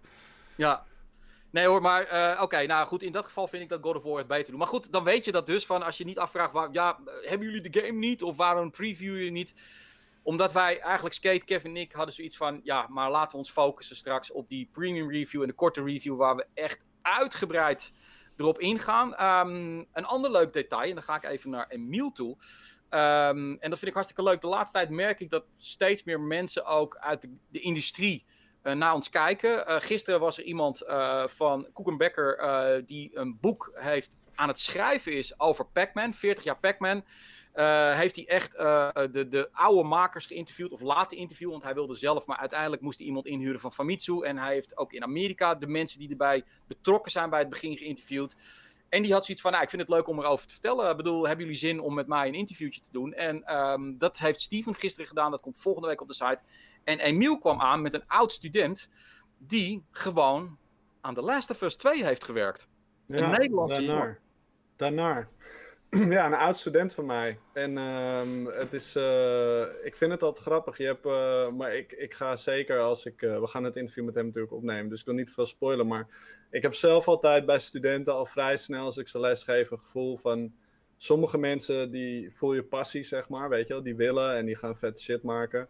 En sommige mensen voel je al van, nou, die zit hier omdat hij van zijn ouders een opleiding moest kiezen. En weet je, die, die heeft maar dit gekozen. En daarna was echt iemand die een beetje ertussenin zat. Ik voelde dat hij heel veel passie had, met name dus voor game art maken. Maar op dat moment dat ik hem leerde kennen, was hij totaal niet gemotiveerd. Dus ook dat hij dan na een paar jaar komt hij op me af en zegt hij van, yo, ik heb gewoon al 3,5 jaar aan The Last of Us 2 gewerkt en heel veel shit gemaakt vind je het vet om daar iets mee te doen? En ik vind dat de leukste interacties. Misschien kunnen mensen zich ooit ook nog een Indie Kings herinneren met uh, Sherida Halletou. Dat is ook een oud student uh, uh, van mij. En die had ik laten zakken voor ja. de examen. Herinner ik me eens meer toen ik het interview inging. Um, ja. En toen op een gegeven moment was zo van, hé, hey, wat ben je met een toffe game bezig? Ze stond toen op het podium bij Microsoft met de E3 ook, van, hé, hey, hoe gaat het allemaal? Wow. En toen, tijdens het interview, dropte ze dat ook zo van, ja, je hebt me toen natuurlijk laten zakken. Dus ik vind dat de leukste dingen, man, echt waar. Hé, hey, maar wellicht heb jij juist dat, uh, dat, dat vlammetje aangewakkerd bijna, van met, met, deze inzet ga je niet redden. En nu ja. denk ik, en die, credit, die, die credit geef ik mezelf niet. Dan geef ik hem wel. Maar uh, wie weet. Ja, iedereen, iedereen wil zijn naam weten nu, zie ik nu in de chat? Of, uh... Danar Worja. Oké. Okay. In ieder geval, um, er is afgesproken met hem uh, dat hij, en dat is dan ook weer in samenspraak met Naughty Dog, want dat soort dingen liggen natuurlijk gevoelig, mag je er wel niet over praten. Um, dat hij er over twee weken mag je erover praten. En volgens mij kan hij dan ook een beetje laten zien wat hij zelf gedaan heeft. Ja, ja, dat ja. is wel zijn plan. Hij heeft heel veel, uh, ik heb al met hem gesproken, hij heeft heel veel mooi werk gemaakt. En uh, nou, natuurlijk moet je wachten totdat dat mag inderdaad, weet je al. Net zoals dat ja. wij een embargo hebben, heeft iedereen die aan de games werkt natuurlijk ook een embargo. Ja, jij hebt uh, ook een embargo hè? Ik heb meerdere embargo's Je, hebt- getekend je, je hebt, een, je hebt een Avengers, eh, eh, wat is het weer? Eh, Ja. Avengers Assemble. Maar niet, wanneer niet alleen wanneer dat. loopt die embargo af? Eh, dat weet ik niet eigenlijk. Dat zou ik even moeten opzoeken. Maar ehm, het grappige is inderdaad dat toen ik begon bij GameKings, toen had ik niet lang daarvoor ook heel veel stagegesprekken gedaan via HKU. Dus ik was ook echt nog recentelijk bij zo'n beetje, nou, gewoon heel veel bedrijven, in geval in de regio Utrecht, eh, Noord-Holland, was ik over de vloer geweest. En heb ik allemaal NDA's getekend. Dus als ik zo af en toe een item moest maken, dan voelde het echt gewoon als dansen om allerlei dingen heen. Als het ging over iets wat ik kende. Omdat je wil zoiets, ja, ik wil zoiets niet snel eh, Ja. overtreden. Ik heb er nog nooit gelukkig probleem mee gehad. Ik heb me nog nooit versproken. Maar ik vind ook voor anderen is dat belangrijk. Nee. Eh, maar als het wel kan. Ik ga je ook geen moeilijke vragen stellen, maar eh, er komt ook een Avengers stream aan. In ieder geval binnenkort. Hè. Ze gaan Oh, een dope. eigen stream ook doen. Hoe kijk, Oh, je, daar nu naar, hoe kijk je daar nu naar? In, heb je daar nog iets mee of ligt dat echt achter Ja, je? nee, ik heb er nog steeds wel veel mee natuurlijk. Eh, ik ben naar binnen geweest. Ik ben zelf een grote Avengers eh, fan. Ik eh, ken gewoon heel veel mensen nu persoonlijk. eh, eh, of nou, ja, persoonlijk kennen. Ik heb echt wel een paar mensen leren kennen. Ook mensen waarvan ik denk dat ze nu wel kijken. Dus ja, het- is heel dope om te zien wat die mensen met veel bloed, zweet en tranen natuurlijk. dat hun, mede hun werk wordt getoond. Want er werken natuurlijk heel veel mensen altijd aan dat soort producten. Maar Nee, ik, ben, ik heb dat met heel veel producten, weet je. Dat ik dingen zie dat ik denk van, oh, niet, niet alleen als gamer vind ik het tof, maar ook gewoon dat ik weet welke mensen hier, eh, hier hard aan hebben gewerkt. Dat geeft toch een extra, extra vibe eraan. Cool. Even kijken, maar goed, dat dus binnenkort. eh, wat ik zeg, over twee weken gaan we dat opnemen. ehm, en ehm, ik denk dat het een hartstikke leuk item eh, wordt. en dan gaan we dat online zetten natuurlijk. Ehm, ja, jongens, eh, de grap van, de, van, de, van, van deze E3 is al gemaakt inmiddels. Eh, iedereen kan het zich nog wel herinneren. Dat is natuurlijk ook weer een beetje media-eigen. Je krijgt wat nieuws. Je denkt, je hoort dat Sega iets gaat aankondigen. Je hoort dat Microsoft in Japan is en misschien wel in het kantoor is gespot. En op een gegeven moment kwam het gerucht, nou ja, oké, de, de, de Sega Series X, weet je wel. Sega gaat de Xbox verkopen onder hun naam in, eh, in Japan. Ehm, Sega zou eh, door Microsoft gekocht worden, door Sony gekocht worden. Het bleek allemaal niet waar, Koos. Het was, nou, vertel maar wat het was. Het grote nieuws. Nou, er zijn twee dingen eh, inderdaad. Je hebt de Game Gear Micro. En degene die dat heeft bedacht, die... Ja, ik weet niet wat er... Wat er het doet me bijna denken, en iemand zei dat... had volgens mij ook zo'n meme neergezet. Als je de, de film Zoolander kent. Dat Ja. iemand eh, een maquette, een model heeft gemaakt van de bibliotheek die hij maakt. Maar dat, dat is een model, dus die is zo klein. En die zegt, what is this? A library for ants? en hij begreep niet dat het een fucking model is. En dit, dit is ook zo klein. Je kan er letterlijk niet op gamen. Je kan er echt letterlijk niet op gamen. Dat ding is, denk ik, even groot als twee coaches van je wijsvinger of zo. Dat, dat, is, dat is echt insane. En, en, en Ja. het, het is een echt product, weet je wel. Met, met, met, eh, ik bedoel, het is niet een stukje plastic wat op een Game Gear lijkt. Nee, er zit echt een LCD-schermpje in. Er zitten echt vier games in.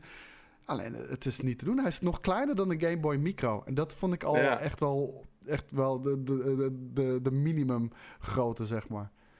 Ja, maar Koos, is het ook niet meer een hebben dingetje? Want ik zie het dan op eh techbeurs en zo, zie ik het al langer.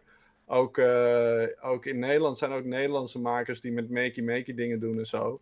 Eh, gewoon eh, dus hele kleine micro-hardware maken om op te gamen. Volgens mij is dat best wel in elk geval onder makers en hobbyisten een ding. En onder modders. die ook bijvoorbeeld dingen zo klein mogelijk proberen te maken. Dus proberen om de originele hardware dan in zo klein mogelijke casing te krijgen. Ik denk als je het een beetje op die manier bekijkt, maar dan voor consumenten. Het is een leuk hebben dingetje, zeg maar. Het is gewoon als Sega-fan vind je het leuk om dit te hebben. En ik denk niet dat je het gaat gebruiken zoals dat je je Switch gebruikt om te gamen voor onderweg of wat dan ook. Er staan volgens mij ook maar vier games op, als Ja. ik het goed heb. Ja, vier games. Dus ik denk dat, dat wij het dan met de verkeerde bril bekijken. Ik denk dat je het echt moet zien als een. eh, ja, net als dat je een standbeeldje neerzet of zo. Weet je, het is echt een hebben dingetje om te Maar- halen als je Sega heel tof vindt. Maar, maar dat is het ding. Had dan gewoon een plastic eh, dingetje gemaakt wat niet werkt. Want je kan hier niet op gamen. En het is wel gewoon 50 piek. Kijk, die, die, die, die, Ja, is die SNES een Eh, of eh, de, de Classic Mini van de, van de SNES en de NES. Weet je wat, die zijn tof. Die kan je en in je kast zetten, want daar daar zijn ze net groot genoeg voor. Maar je kan er gewoon ook echt op gamen, weet je wel. En dat- vind ik heel erg tof. En eh, een Ja. Game Gear, ik vind het fucking fantastisch. Ik heb, hem, ik heb er thuis nog steeds eentje liggen met twee games erop. Moeten fucking zes dubbel A batterijen in en dan, dan gaat hij een half uurtje mee. Maar weet je, de Game Gear was zo'n vet apparaat en zo ver zijn tijd vooruit. Want die lanceerde gewoon, eh, gewoon te- tegelijk met, met, met een, met, met een eh, Game Boy. Er, zit niet zo heel veel tijd tussen. En die had gewoon een backlit screen, een kleurenscherm, weet je wel. Het voelde echt bijna als een console-ervaring in je hand. En dat is een Game Boy nooit geweest, ondanks dat ze hele vette games hebben uitgebracht. En ik vind gewoon, ja, gewoon kijk, want het is best, eh, ik kan me voorstellen ehm, dat die prijs best wel gerechtvaardigd is. Want het is dus echt een apparaat wat echt werkt. Alleen ik had het veel toffer eh, gevonden als je er ook gewoon echt mee kan gamen. En dan moet hij echt minimaal twee keer zo groot al zijn. En eh, waarschijnlijk nog wat groter. Ik denk dat het nog wel gaat werken hoor. Ik denk niet dat je echt goed dingen kan lezen, maar ik denk dat je een, een dat het nog best leuk is om te doen. Maar goed, heb je allemaal in je handen gehad, niet? Nee, nee, nog niet. Nee, ik zie alleen maar de, de, de, de promoplaatjes met, met, met van die eh, handen en de witte achtergrond erbij, weet je wel. Ja, precies. Nou, ik denk dat het nog best wel leuk is, zelf. Japanse handen zijn natuurlijk wel kleiner misschien. Dat is eh. waar. Eh Backlix die, die vroeg nog even in de chat van, eh, ik bedoel, als zo'n gerucht dan rondzinkt, hè, dat Sega iets met Microsoft zou gaan doen, overgenomen worden, eh, de console onder de naam Sega, bla bla. En ze weten allebei dat het niet waar is. Eh, Sega heeft wel gezegd dat het dat niet was, maar waarom reageert Microsoft daar dan niet op? Ehm, ja, dat is een interessante vraag. Ik weet niet, misschien dat Koos daar een antwoord op heeft. Ja, waarom ze er niet op reageren? Is, is dat je vraag? Ja, Ja, het is, het is natuurlijk in een zeker. is. Nou ja, misschien is het ook weer een teleurstelling voor heel veel mensen van kut, weet je wel. Ik bedoel, laat ik zo zeggen, Microsoft heeft wat nodig in Japan om even daar Ja, weer... maar, maar, maar waarom reageren ze niet? Omdat het nu niet speelt. En, en als je Ja. misschien reageert en je spreekt je de ene kant uit of de andere kant, dan gooi je misschien een deur dicht voor de toekomst. Of je, of je maakt juist je concurrentie wijs of, of wat dan ook. Ik, ik zou er ook niet op reageren.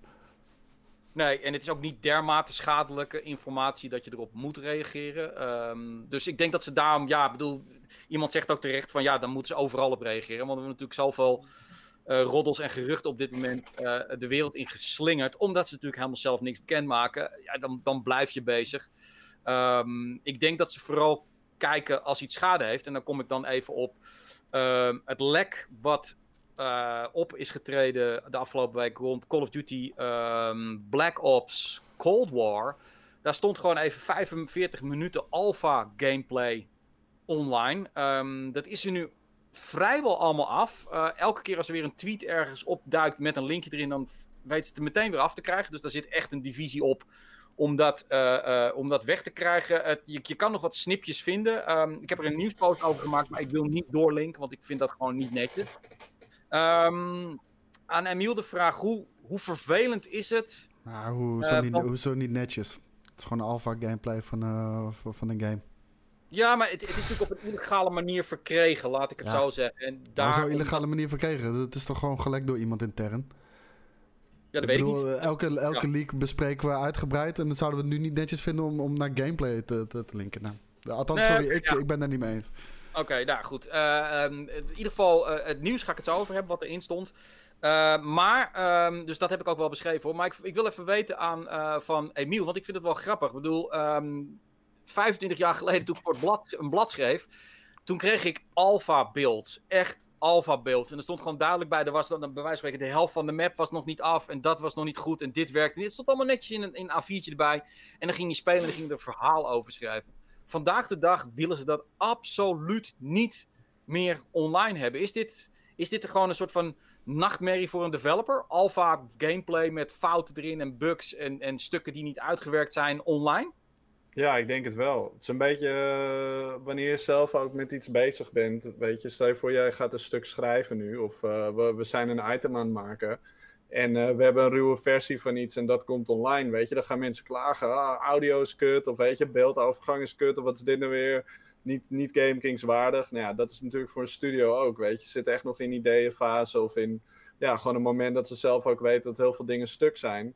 En dat kan je gewoon heel vaak aan gamers niet uitleggen. Weet je? Niet alleen aan gamers, man. Zelfs journalisten begrijpen dat niet eens. Weet je wel? nee, zeker. in sommige gevallen dat bepaalde bugs gewoon onderdeel zijn van het ontwikkelingsproces. En dat dat niets zegt over het eindproduct. Een, een blik op een alfa is gewoon heel even een inzicht in waar ze mee bezig zijn, wat hun ambitie is. En daar kan je feedback op geven. Maar absolute dingen die kapot, uh, kapot zijn en, en even nog niet werken, niet breed uitmeten. En dat gebeurt wel in de media en dat wordt opgepikt door gamers. Gelijk heeft die game een hele uh, negatief stigma op zich. En, en, en je staat al 3-0 achter voordat je überhaupt uh, wat aan de wereld hebt kunnen laten zien. Ja, dat is zeker waar. en, en dat ontkrachten kost ook heel veel moeite, weet je. Want mensen creëren verwachtingen. En zo ga je dan later ook nog oppakken als het dus bijvoorbeeld niets is. Kijk maar naar bijvoorbeeld het infamous No Man's Sky. Uh, daar was veel te veel gedeeld in een vroege fase. En ik denk vroeger, ik moet je eerlijk zeggen, JJ, mm als die uh, blaadjes op mijn uh, deurmat vielen, ja. ik was hyped, weet je. Ik vond ook het gefilosofeer van journalisten toen leuk, weet je. Dat ze zeiden van nou, dit is nog nooit gedaan en we hopen toch wel echt dat dit gaat gebeuren. Maar het is niet zo dat als die game uitkwam, dat ik ook dacht van, oh, de, is het wel zo dat voor het eerst, uh, ik noem maar wat, detail op een gun te zien is of zo. En tegenwoordig gebeurt dat best wel, weet je. Mensen zijn best wel hardcore met zodra ze iets zien wat hun leuk lijkt, dan, dan hameren ze zich erop vast en dan gaan ze achteraf ook de publisher of de developer daarop aanspreken. Dus ik, ja, is media dan veranderd? Want um, um, ik, ik, zie dat ook. Ik, ik, geef je daar gelijk in dat vandaag ook de media, wie weet, ook wel eens doen, maar dat media harder is geworden. Ook meteen zegt van, ah, moet dit, hoe dit eruit ziet. Ik bedoel, het is vluchtiger geworden. Want vroeger, ja, je maakte gewoon, die, afspraak was er gewoon. Dat doe je gewoon niet, weet je. Je weet gewoon, dit werkt nog niet, dat werkt nog niet, dat werkt nog niet. Dit is echt feitelijk de bril waar je door naar deze footage moet kijken. En dan weet je ook als journalist uh, wat je erover kan schrijven. Dus dat is inderdaad de premisse van een game. Wat het zou kunnen worden. Wat, wat is er innovatie mogelijk. En dat zet hij gewoon netjes in het verhaal. En niemand had het erover. En vandaag de dag, als je inderdaad footage online zet. En er zitten een paar pixels verkeerd. Of hij loopt ergens. Er zit een glitch in. Dan gaat het hele internet al los. En is je game dus al meer en meer een beetje beschadigd. En dat... je, je, hebt er gewoon weinig aan, man. Uh, voor, vooral voor wanneer je alfa's wil laten zien. En, uh, en vooral ook met uh, het idee erachter om feedback te verzamelen. leer mij iets kennen over journalisten. ik loop nu drie jaartjes mee, wat nog niet zo lang is. Maar dat heb jij ook ongetwijfeld wel al een miljoen keer gezien. Die geven geen feedback recht in je gezicht, man. Als jij vraagt, wat vond je ervan? Oh ja, ja, leuk, leuk. Weet je, niet, kijk, omdat het ook bijna uh, slap in de face voelt bij een developer. Als je, als je echt gaat zeggen wat je nou van die beeld vond en dergelijke. Dus de journalisten zijn over het algemeen uh, misschien niet de beste mensen om feedback te geven op, uh, op bepaalde alpha gameplay of footage of iets dergelijks. daar, moet je echt, daar moet je echt getraind in zijn. Nee, toevallig van Command Conquer uh, kregen we wel allemaal het verzoek. Uh, hè, bedoel, Koos heeft gespeeld, Skate heeft gespeeld. Uh, we hebben op de redactie van wat vinden jullie ervan? En heb, zijn de dingen op, opgevallen? Dan snappen ze ook wel dat je niet helemaal in de techniek zit, maar meer in vind je de balans lekker? Ik bedoel, daar weet je alles van. Jij weet hoe een balans wel of, of die wel of niet tof is. Vroeger kreeg je dat standaard bij een game. Je reviewde een game en dan echt één of twee dagen later, als de review voorbij was, kreeg je altijd een mail van de, van de developer, vaak rechtstreeks van je hebt mijn game gespeeld wat vond je ervan? Zijn er punten uh, waar we aan kunnen werken? Dat was zo'n hele andere. Men hield rekening met elkaar. Op, en vandaag is natuurlijk ook. Media is vaak ook scoren over de rug van. Ik bedoel. Um, het is, het is wel anders geworden, waardoor het voor media ook... Die zijn ook steeds terughoudend. Dus vandaar ook dat je dus The Last of Us 2 krijgt met... Wel echt met twee, drie pagina's wat je allemaal wel en niet mag doen tot een, op het detail ja, aan maar toe. Dude, vergeet ook niet, hè, en gelukkig, voor, voor mijn gevoel zijn we daar een beetje langzaam weer uh, van aan het wegtrekken. En ik ben daar heel blij mee. Maar uh, zeker twee jaar geleden was dat uh, echt de trend, hip. Angry reviews. Games tot, oh, ja. games tot op een bot uitsplitsen, analyseren. En alles wat je ook maar een beetje niet aanstaat, helemaal kapot reviewen. Echt helemaal kapot reviewen. Om je daarmee een soort van bepaalde status als, als ja, als een man van verfijnde smaak uh, toe te eigenen of iets dergelijks. Wat, natuurlijk onzin is. Uh, om, omdat, je, omdat je iets weet uit te leden uh, op, op een miljoen kleine stukjes en daarop maar gaat, gaat zitten rammen. Want aan alles valt er wel wat te rammelen. Um, en ik heb het idee dat dat vooral twee jaar geleden echt heel erg een hype is. En ehm, dat, dat het nu gelukkig al een stuk minder is. Dus ook daardoor eh, krijgen we nu 300 pagina's met regeltjes waar je op moet letten en wat je wel en niet mag zeggen. Omdat shit Ja. gewoon uit, uit zijn context getrokken wordt. Ja, en vaak geldt dat dus vooral voor games, voor reviews die je mag plaatsen voor de launchdatum. Dus bijvoorbeeld bij The Last of Us 2, eh 12 juni, terwijl de game 19 juni uitkomt. Dat, aan de ene kant vind ik dat enorm te waarderen, dat Sony gewoon eh, zoiets heeft van fuck it, eh, je hebt een, bijna een maand de tijd om die game rustig te spelen. Ik bedoel, hadden we dat met, maar met meer games. Aan de andere kant ehm, ja, zitten die restricties er dan bij. En ik snap het ook ten dele wel. Ik bedoel, ja, als de verhaallijn online komt, Jesus, weet je wel. Dan, we hebben gezien wat er gebeurt als een deel van het verhaallijn totaal uit de context online wordt gezet. Maar hier, Eh, de, een gigantisch goed nou- voorbeeld inderdaad. Het is eh, volledig uit context getrokken. Als ik Skate mag geloven in ieder geval. Waar, waar we het Ja. vorige Ja. week over hadden. En eh, kan je nagaan hoeveel damage dat heeft gedaan? Want voor Boris is Ja. het al klaar. De context doet er niet meer toe. Hij gaat er niet meer spelen, weet je wel? Nee. Ja. Zo fucking damaging Maar- is dat. Ik, ik kan er ook nog wel meer over zeggen, maar dat ga ik niet doen, maar wel tijdens het interview. Want dan ga ik het, gaan we het ook over hebben met... eh, Emiel, je, zakt trouwens steeds verder naar beneden. Je bent bijna Ja. niet meer in Ja, beeld. is waar, joh. Je je- Maar weet, weet, dat is de doodzonde hè, van media maken. Ik weet iets, maar ik ga het niet zeggen.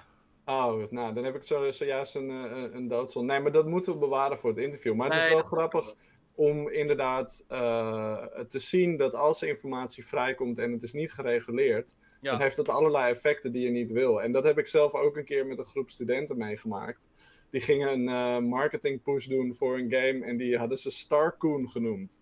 Ehm, waarop de, de schrijver Mike Vee van Kotaku zei van ja, eh Starcoon, het ging over een raccoon. Maar coon is natuurlijk een racial slur. Dus voor een Amerikaan die dat hoort, ja, hij was gewoon eigenlijk een beetje verveeld. Hij, hij wilde een artikel schrijven. Hij kreeg dit voorbij. Hij dacht, hé, hey, daar ga ik wat over schrijven. Dus hij zei, ja, dit eh, stelletje internationale gamemakers is eh, totaal ongevoelig en heeft de game eh, ja, een kutnaam gegeven. Nou, en als, als ik ook als docent die meekijk, keek daarnaar iets heb geleerd, dan is het wel dat je dus niet wil als gamemaker dat jouw verhaal echt volledig de vrij, of het verhaal over jouw game, dat je daar totaal geen controle over hebt.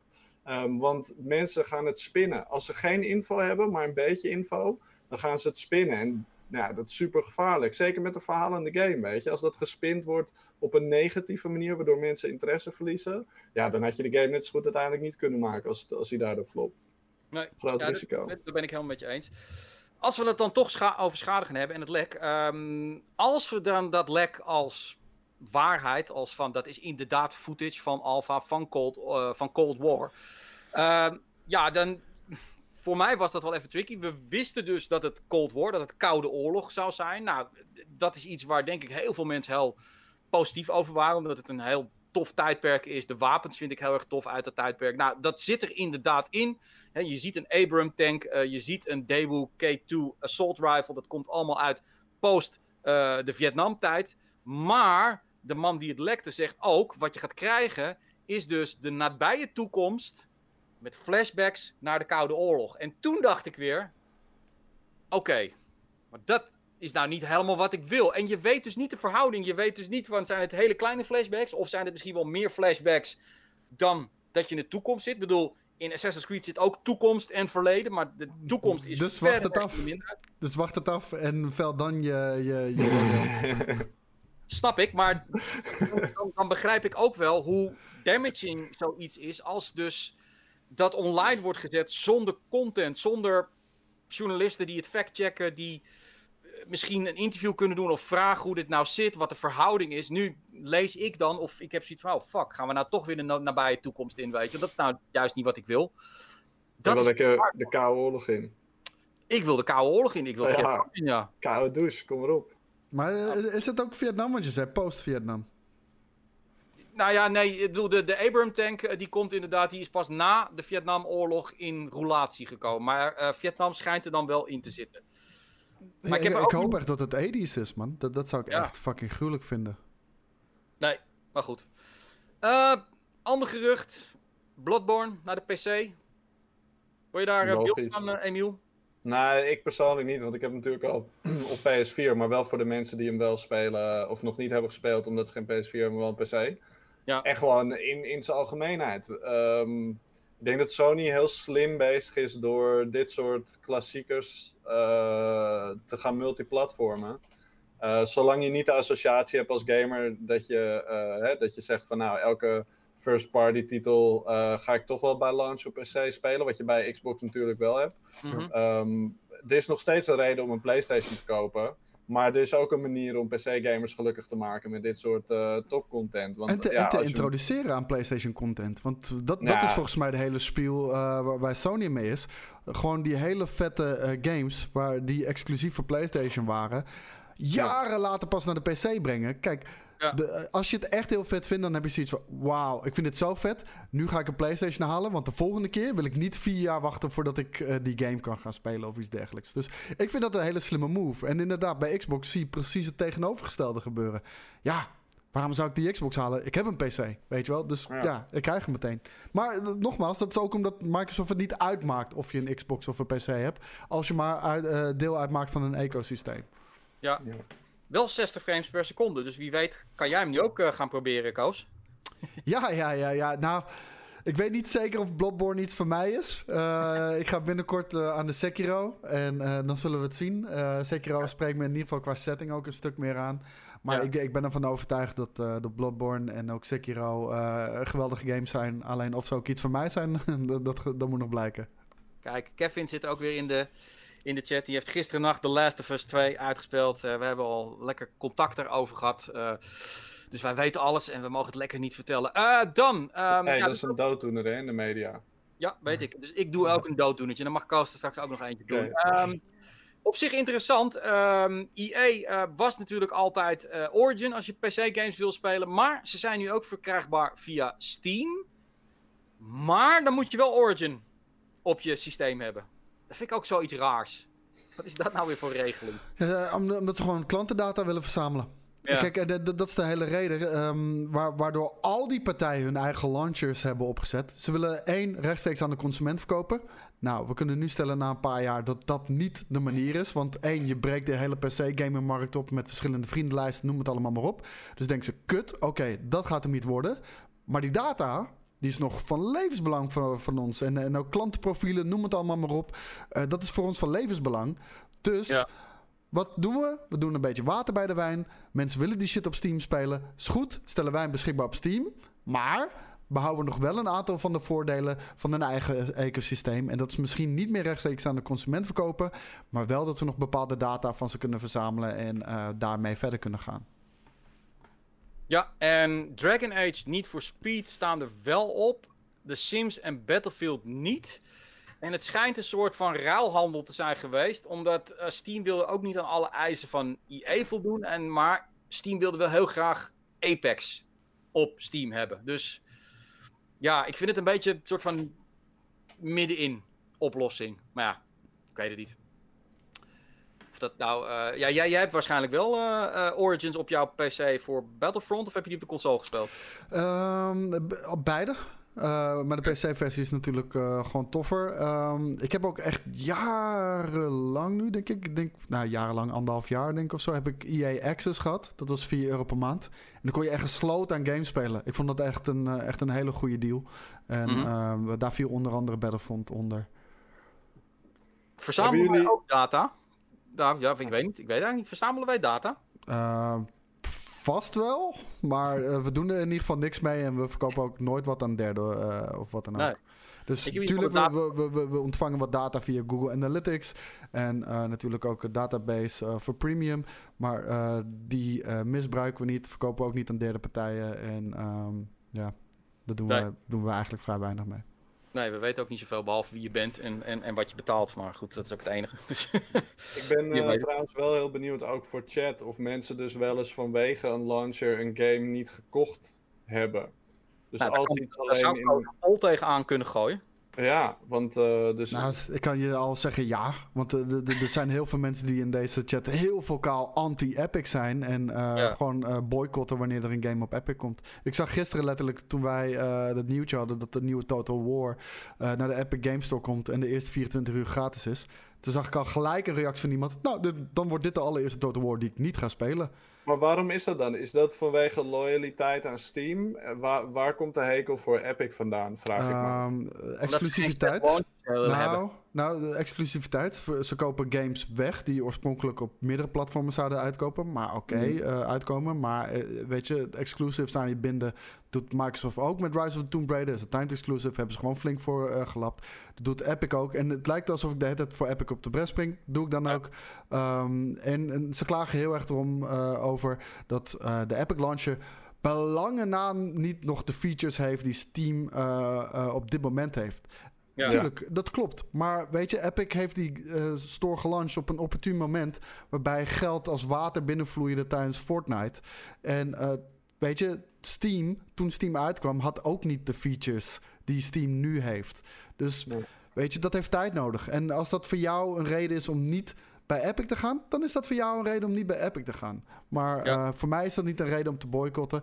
En ehm, ja, de features, ja, ze ontbreken. Maar volgens mij hebben ze ook meerdere malen al uitgesproken dat ze continu aan de slag gaan met, eh, met dat platform. Om dat te blijven uit, uit te blijven bouwen. Dus. Maar Ja, ik, maar- snap waarom mensen er anders in staan ook. Dus. De poll ik- staat inmiddels online. Dat, eh, dat heeft Tom waarschijnlijk weer gedaan. Ik hoef nog maar iets te roepen en eh, hij, hij fixt het meteen. Ehm, maar wel interessant. Ik vind het, dit laat ook wel een beetje de hypocrisie van de mens. Daarom zeg ik ook altijd van, ik, ik hou ontzettend van beesten, maar ik eet ook vlees, omdat ik, ik vind het gewoon te lekker. Dus ik ben hypocriet. En hier zie je ook weer van ehm, anti-Epic. En toen bijvoorbeeld GTA 5 gratis was, iedereen nam heel snel even Epic. Want ja, oké, dat Ja. laat dan even niet liggen, weet je wel. Ik bedoel, Maar- Er was ook natuurlijk een hele lange tijd eh, terug, eh, meerdere keren zijn er discussies geweest over, nou, misschien ook Steam. Zeker ook Steam. Toen Steam geïntroduceerd werd, was het ook een controversieel platform. Ehm, en ik snap het wel op het moment als je echt vanuit de PC-cultuur kijkt. mhm. Eh, dat is altijd heel erg shareware georiënteerd geweest, weet je. Dus gewoon vrije uitwisseling van data en software staat best wel eh, ja, centraal in oude computercultuur, zeg maar. Of traditionele computercultuur.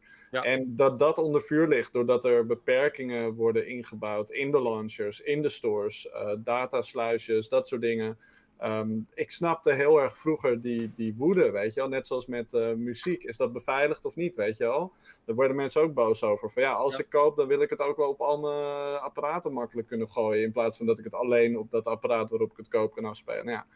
Alleen met de launchers heb ik zoiets van ja, het ene gif is, is toch net zo slecht als het andere gif. Want eh, Valve, die een game developer, eh, game publisher, eh, storehouder en met nou ja, Steam Machine of hoe heet dat ding ook nog heel even platformhouder. Ehm, en Epic ook, die gewoon de game engine tools in handen heeft. Weet je, ze hebben allemaal de hele supply chain van een consument in handen. Ja. Ik kan me voorstellen dat je als diehard PC-liefhebber daar tegen bent. Dat je zegt van nee, dat moet allemaal, weet je, ik geloof in open source of ik geloof in vrijheid van data en dat soort dingen.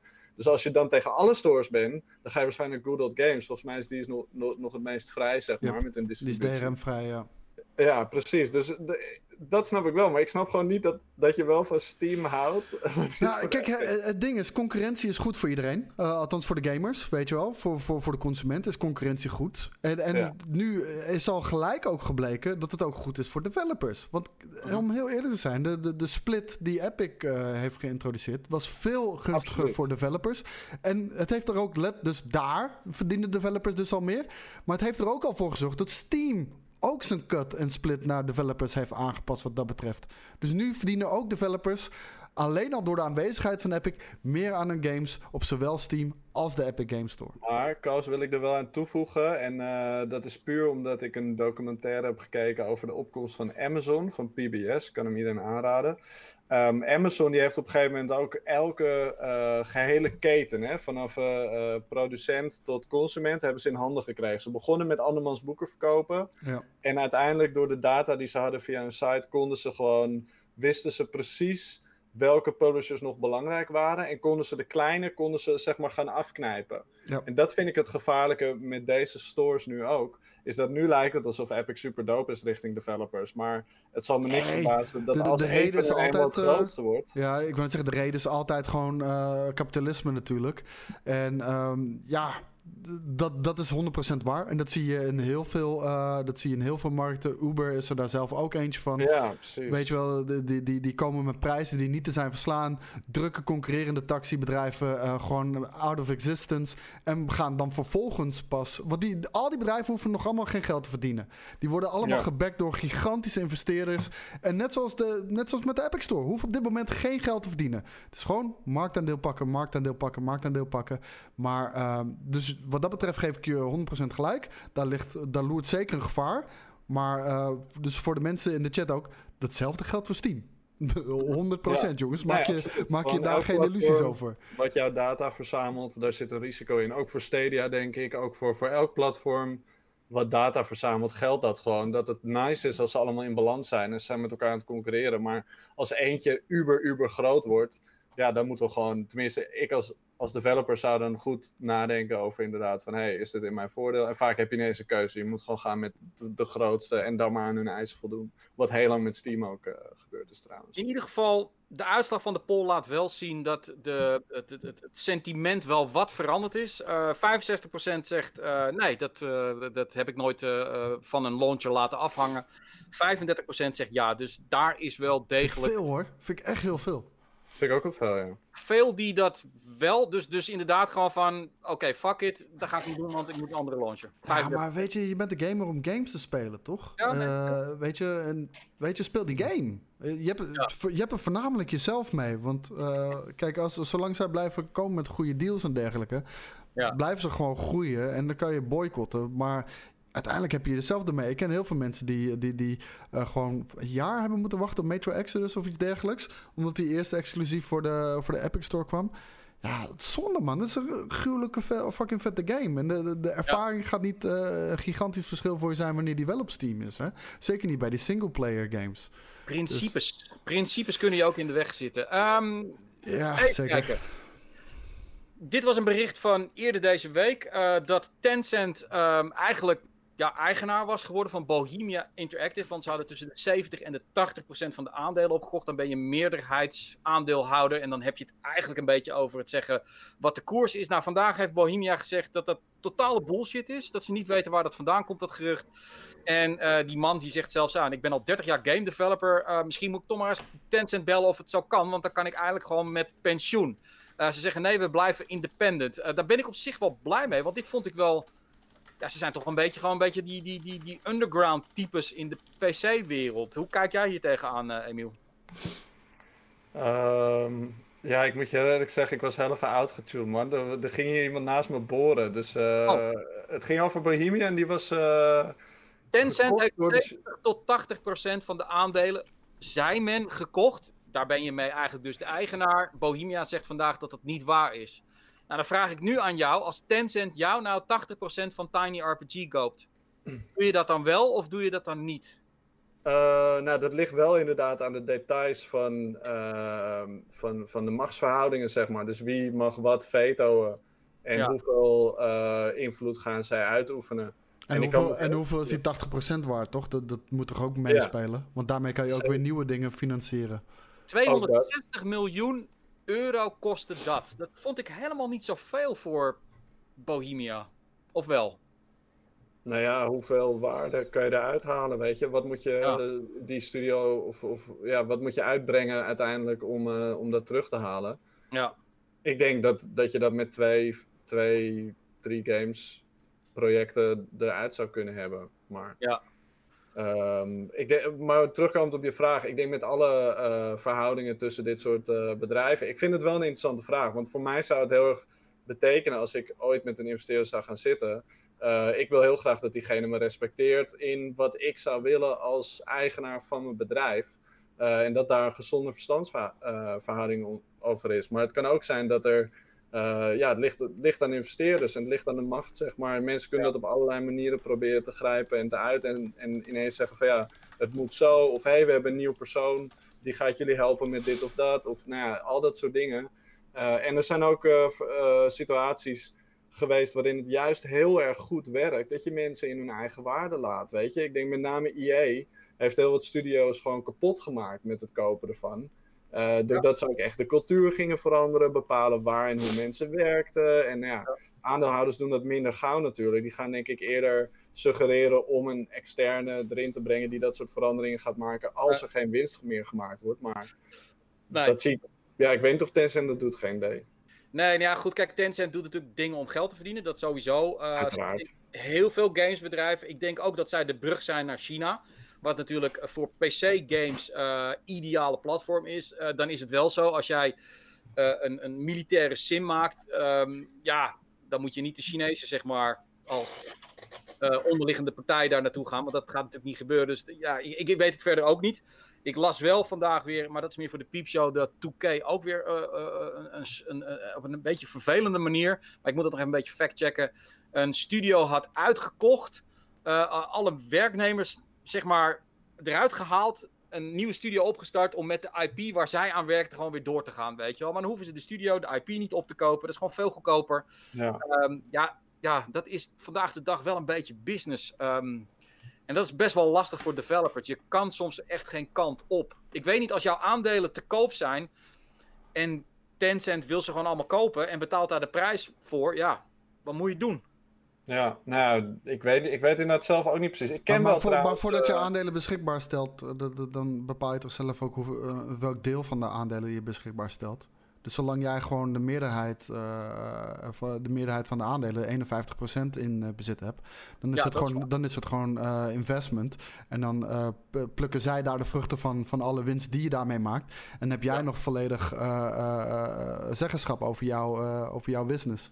Maar ik ben bang dat als het verhaal is dat 70, 80 procent dat het gekocht zou zijn, dat dus inderdaad gewoon 100 procent of, 20 of 80 procent van de aandelen op de vrije markt is en dat Tencent die gewoon bij iedereen opgekocht heeft. Dat zou dan het verhaal Ja, maar moeten dat, zijn. dat, dat is jouw eigen exposure die je dus dan Ja. op de markt hebt gelegd. Dus Ja. daar zijn ze altijd, eh, dan hebben, hebben ze daar bewust voor gekozen. Want dat hoef je helemaal niet zo aan te bieden. Ja. Maar het zijn, wel, het zijn wel interessante punten eh, die naar boven komen. Ook wel dat ik in de chat zie dat mensen bijvoorbeeld zeggen van... eh, ja, je mag eh, geen militaire sim meer maken eh, als het gericht is op China. Ehm, en dan, ja, mijn eerste reactie als ik dat lees, dan... Oh ja, het is wel kut eigenlijk, hè. Dan heb je die vrijheid niet meer. Waarom mag China dan nooit meer de bad guy zijn? Maar ja, als ik erover nadenk... Hoe vaak is Amerika ooit de bad guy geweest, weet je? Nooit. Nee, dus dat... dat en dat zijn Nou, we sommige. Vietnamfilms. Ja, oké, maar dat zijn films. Maar in een game. En ik vind het tegenwoordig echt idioot, weet je. Als je, als je gewoon soms ziet hoe Amerika er in een game uitziet. Nou, dat lijkt echt totaal niet op, Ja. op hoe het daar echt is. Wordt echt als een soort eh, ideaal utopia neergezet. Maar dat gaat nu wel veranderen, weet je. Ja, dat, ja, dat- zien dat, dat soort biases zien we ineens. Maar dan omdat Ja. ja. eigenlijk er een andere wereldmacht aan het opstaan is. Ja. eh, ja, word je daar alert van. Nou, het is mooi, want nu aan het eind van het einde van de week, dan is het cirkeltje weer rond. Want ik weet niet of het Rami was, maar het kan ook iemand anders zijn die dus zei van, hey, tof van ehm, ehm, eh, Infinity Ward dat ze eh, Call of Duty, eh, hè, dat ze nu die statement, elke keer als je trouwens een potje speelt, nu krijg je dus die boodschap eerst in het laadscherm van Black Lives Matters. Maar Call of Duty al decennia lang worden daar, ehm, eh, nou in ieder geval anders gekleurde mensen, zijn over het algemeen, staan aan de verkeerde kant van het loop, weet je wel. Ik bedoel, Ja, met name mensen uit het Midden-Oosten worden altijd neergezet. Of Ja. eh, Mexicanen als slecht. Dus dat is dat, het is zo, ja, goed, maar dan ga je gewoon weer te veel kijken naar. En, en eh, ik, ik ben het wel met Koos eens. Misschien moeten we ook misschien niet te veel alles nu in één keer willen veranderen. eh, maar laten we kijken waar deze hele movement, die op dit moment dus de gamesindustrie in het grip heeft, naartoe gaat leiden. Nou, dat zal de komende weken wel duidelijk worden. Dan, ehm, dan wordt het ook duidelijk in ons programma. Het programma gaat vandaag online komen. Eh Koos is daar druk mee bezig met, eh, met de jongens. Eh, dat wordt eh, het, het- is de bedoeling dat het vandaag online komt. Maar Het is de ik, bedoeling en eh, anders wordt het morgen. morgen. Maar in ieder geval, het, het komt online. Ehm, dan wil ik ook nog even verwijzen naar eh, het aankomend weekend. Hebben we dus een PC-weekend in samenwerking met RG. Drie hele toffe items hebben we gemaakt over PC-gaming. En om 7 uur, ook dankzij RG, hebben wij dus eh, een stream. Eh, vanaf dat moment mogen we namelijk Command Conquer, de remastered version, gaan streamen. En Skate en Coast, die dat allebei in het verleden hebben gespeeld, die gaan tegen elkaar kijken of hun skills nog een beetje up-to-date zijn. Koos, heb je al geoefend of niet? Ik, ja, dat is het ding. Ik heb al zo lang geen RTS gespeeld. Dus ehm, ja, ik was al vrij roestig toen ik moest spelen voor de review. Ja. Maar ehm, ja, we, we- wetende van Skates achtergrond met Total War. En dat hij eh, juist eh balls diep altijd gaat in die eh, strategische games. Vrees ik er wel een beetje voor. Ja. Jelle heb ik natuurlijk eh nee, vaag van de map afge, afgeflikkerd. Maar eh, bij, bij, bij Skate zal dat denk ik iets anders gaan. Dus eh, ik zal me tot de tanden moeten bewapenen om Ja. het van me af te moeten houden. Maar ehm, ja, Wees dat- voorzichtig met je. PC-code, want je hebt net die drift als ik heb, namelijk als je verliest. Dus dan eh Ja, ja, ja, ja, ja, nee, zeker weten.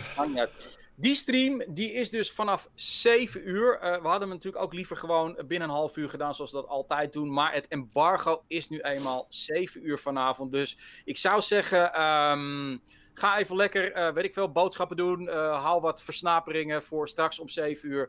Dan gaan eh, Skate en Koos jullie, nou wat zal het zijn, anderhalf uur tot twee uur vermaken met toffe Command en Conquer remastered battles tussen elkaar. Dus het gaat ook wel echt wel om wat. En volgens mij gaat Skate daarna op zijn eigen kanaal ook nog een Formule 1 race doen. Zit jij Ja, daar oh, ja, ook in? natuurlijk. Baku gaat hij racen. Ik weet het niet. Oké. Het zou kunnen. Dus we gaan nog een hoop streams doen. Ehm, binnenkort dus dat schema van GKE3 2020. Eh, dan weet je exact wat we allemaal gaan doen. We gaan ook een hoop streams doen.